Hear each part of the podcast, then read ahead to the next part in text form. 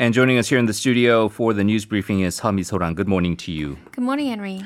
Let us uh, begin with an update on where we stand right now with the local coronavirus outbreak.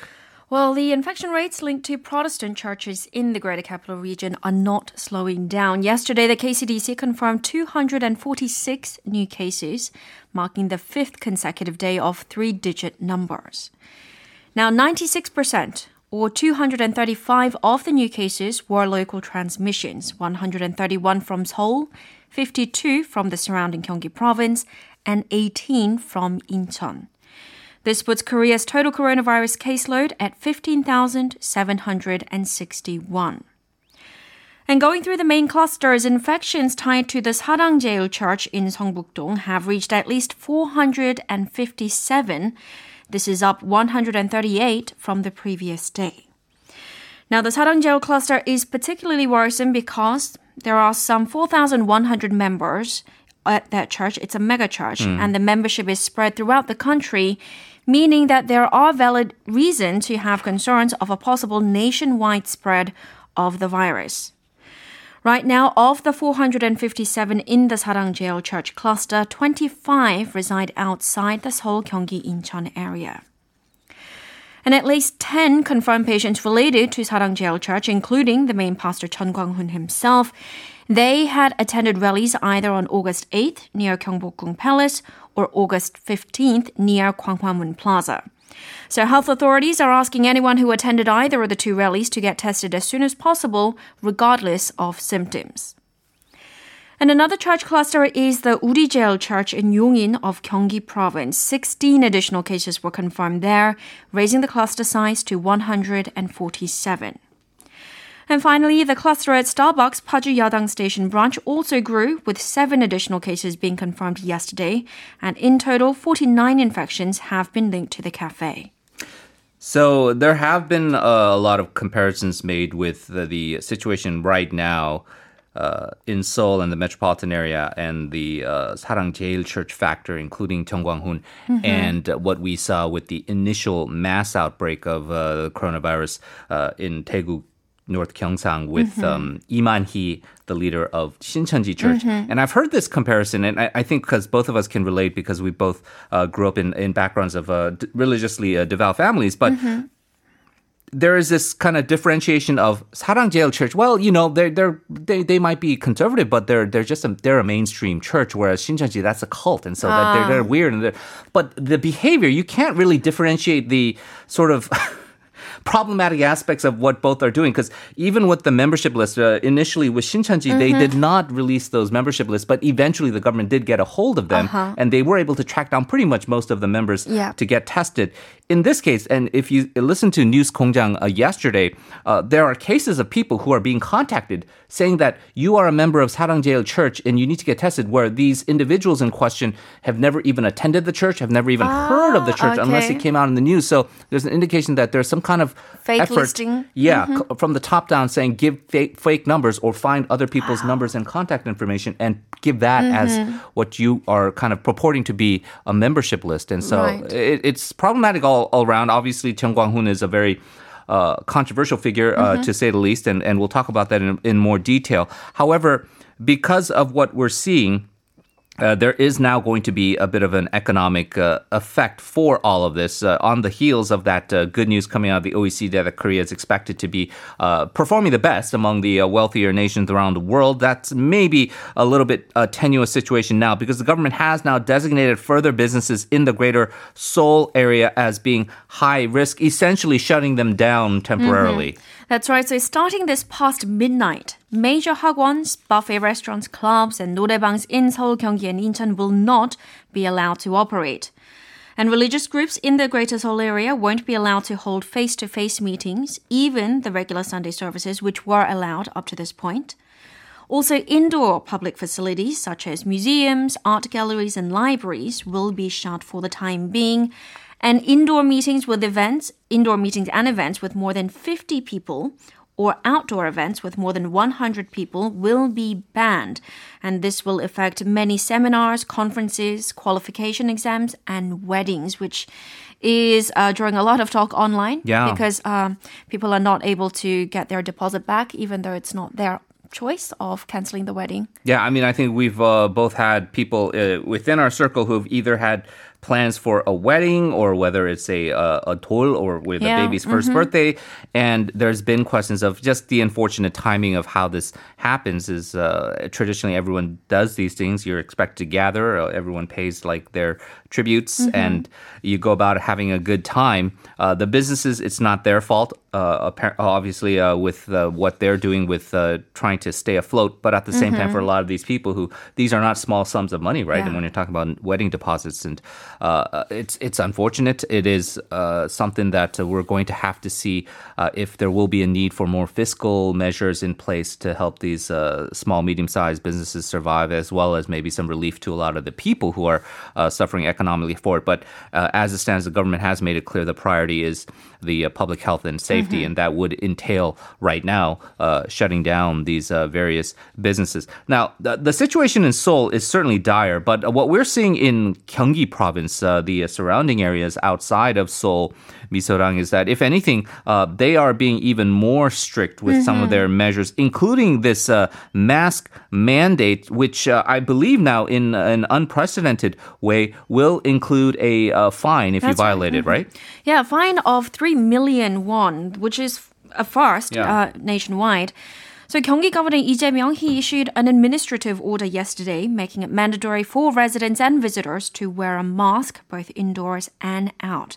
So let's take a listen to what he had to say.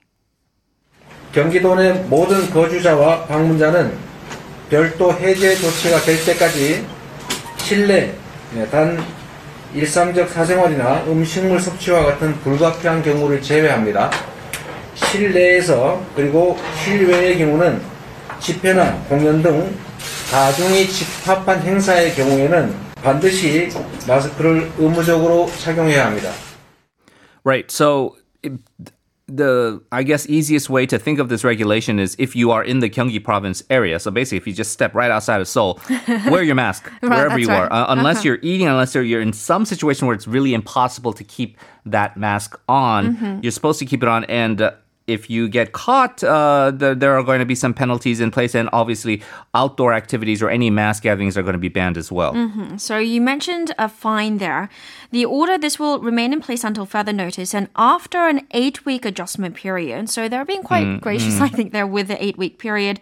Those violating the rule will face fines up to 3 million won for violating the Infectious Disease Control and Prevention Act. Now, this is the second time that a municipal government is making mask wearing compulsory. Daegu had taken similar measures back in May, although they didn't impose any monetary hmm. fines. Now, also for Gyeonggi residents, if you are a Sarangjeil Church member, or if you have attended or were in the close vicinity of the August 8th Gyeongbokgung Palace rally or the August 15th Gwanghwamun Plaza rally, then you will have to get tested. Those who do not will face up to two years in prison or fines up to 20 million won. South Chungcheong Province is taking a similar measure, issuing an executive order for those who visited the church and took part in the rallies to be tested and avoid contact with others. Well, uh, there are a lot of clusters right now that are either directly or perhaps indirectly affected. But uh, outside of the uh, Seoul metropolitan area, there is this uh, cluster forming around. Um, you can call it colloquially singing rooms or karaoke bars or establishments, uh, drinking establishments in the Gwangju area, right? That's right. So there, the first patient, uh, a worker at a nightlife entertainment venue in Gwangju Sangmu district, uh, that person was identified on the 12th as having coronavirus.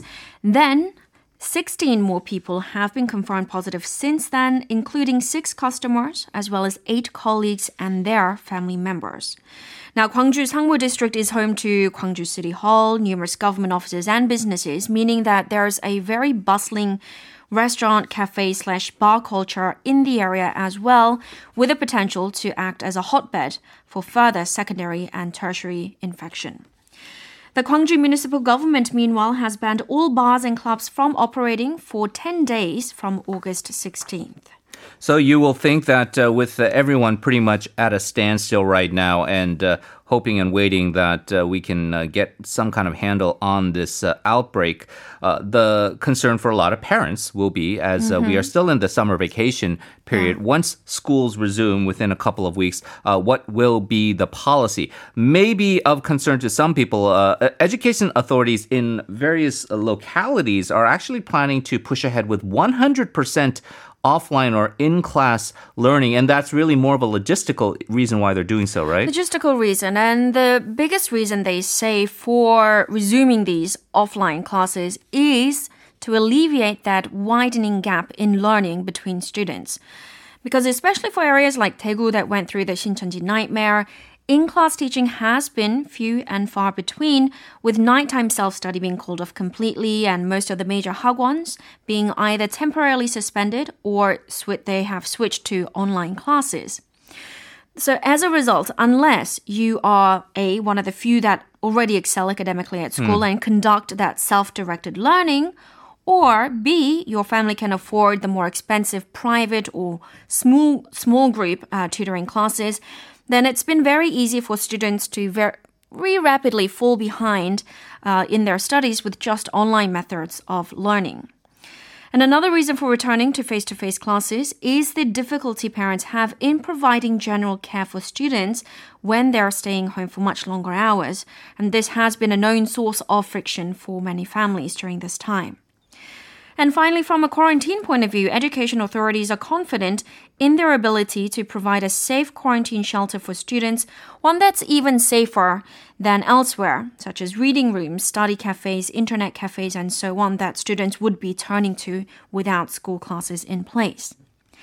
For example, in the city of Daegu, since schools began their phased reopenings on May 20th, there have been confirmed cases at seven schools, but Notably, there have been zero mm. secondary transmission from those students on school grounds. Right, and we would have to see a larger sample size as to uh, how that occurs uh, in terms of uh, secondary transmissions because kids getting infected eventually meet their grandparents yeah. and, and what have you and mm-hmm. other people in society. What about kindergartens? Kindergartens, elementary, and middle schools in the metropolitan area, they will have to limit their classroom capacity under one third for four weeks starting yesterday with the strengthened social distancing measures. And not for nothing, it is um, a bit tangent, tangential to this, but a bit of an indictment to the educational system here in Korea in the sense that unless, as you say, you are gifted academically mm-hmm. or, or kind of a, a self starter, like let's say a Misorang who can just get the curriculum down and, and uh, excel, or you are a rich kid and you mm-hmm. have parents who can just uh, buy your way through these hagwons and kind of force feed that information to you.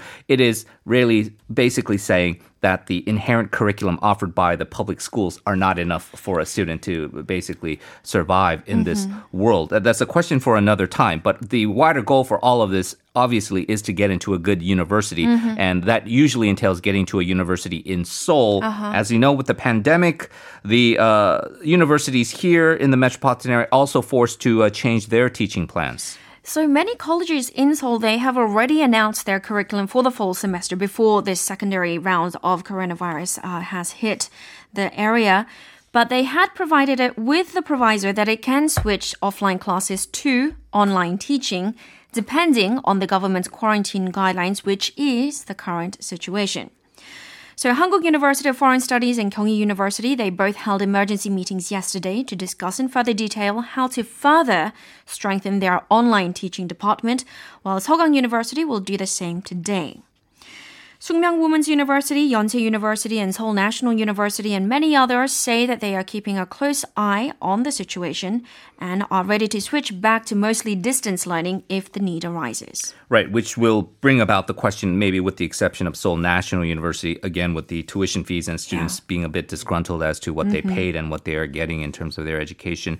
Uh, let's talk economically. We mentioned this briefly before. There will be a hit because of all this, and with all the uh, shutdowns going on. The Bank of Korea saying most Koreans will suffer economically if even more stringent lockdowns are imposed. Even more stringent, probably we're talking about level three yeah. of lockdowns. The nation's central bank, they said yesterday that in its uh, regular report of economic issues, that should there be heavier lockdowns, as many as one in three employees in the country will face hardship in participating in normal economic activities. Now, this is because non essential workers without the option of working remotely account for a whopping 35% of the total workforce here. And this includes many positions in the accommodation, F&B, the arts, and the sports sectors. On the other hand, those working in the utilities, administration, defense, health and social welfare were far more likely to keep their jobs at full time capacity despite any lockdowns.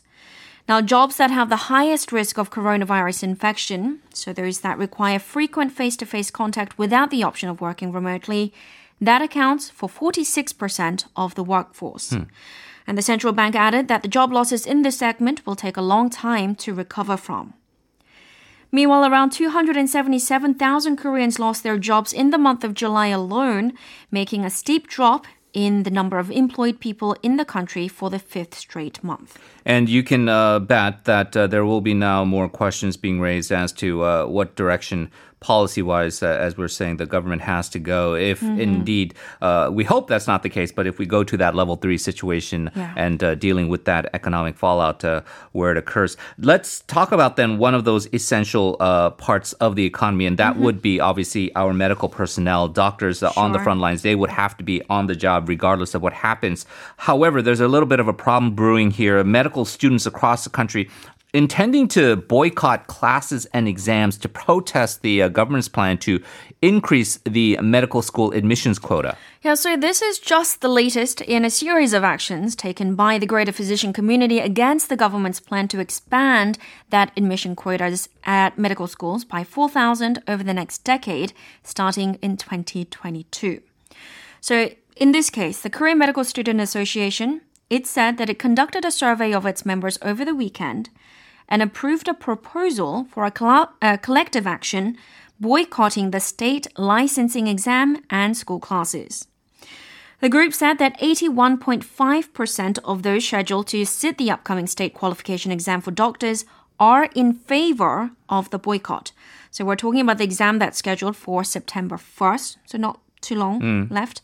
And a greater proportion, 91.3% of the respondents, said that they are in favor of the collective leave of absence from classes. Certainly, uh, they do not have widespread support in this, including uh, the institutions that are teaching uh, them right now. The Korea Association of Medical Colleges is actually calling on these students to ditch these plans and uh, really just come back to the classrooms. That's right. So the Medical Colleges Association, it's a group of 40 medical colleges and schools nationwide.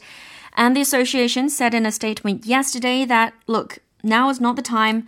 Let's postpone this talk over the sensitive medical policy and focus for the time being on protecting people from the COVID 19 pandemic, especially with the new coronavirus spreading fast in the Greater Seoul area. But of course, this is not the end because trainee doctors, so we're talking about interns and resident doctors, they are threatening to stage an indefinite uh, strike, a staggered strike starting Friday. Meanwhile, the Korean Medical Association, which led a nationwide strike for physicians last week, has accepted the government's proposal to hold an emergency meeting in an effort to resolve the conflict. The question being, there is an aging society. There's going to be a need for more medical care. The pandemic has shown that there is uh, uh, definitely per capita a need for more doctors, at- at least according to the government. The doc- the, the doctors, the KMA, uh, they would like to keep this as a cartel and restrict the Yeah. numbers. And obviously, there's an issue with earnings that could be affected. As somebody who attended one of the most elite uh, medical institutions around the world and obviously knows the situation in Korea better than most, uh, is there a devil's advocate view from from the medical side that makes sense? I know it's a difficult yeah, question. Um, they are talking about if you have more doctors and there will be a greater price competition, which will lead to ultimately decreased service quality. That is the argument. yes. One that I cannot personally agree with, though, however. Okay. So it, it is that dilution of quality that uh, would be maybe the most uh, pertinent way to uh, agree with this. Let's uh, talk about this uh, final story uh, briefly. Uh, the U.S. and China obviously embroiled in this uh, trade war. Another big blow to Huawei, this time cutting off access to semiconductor chips for the Chinese firm.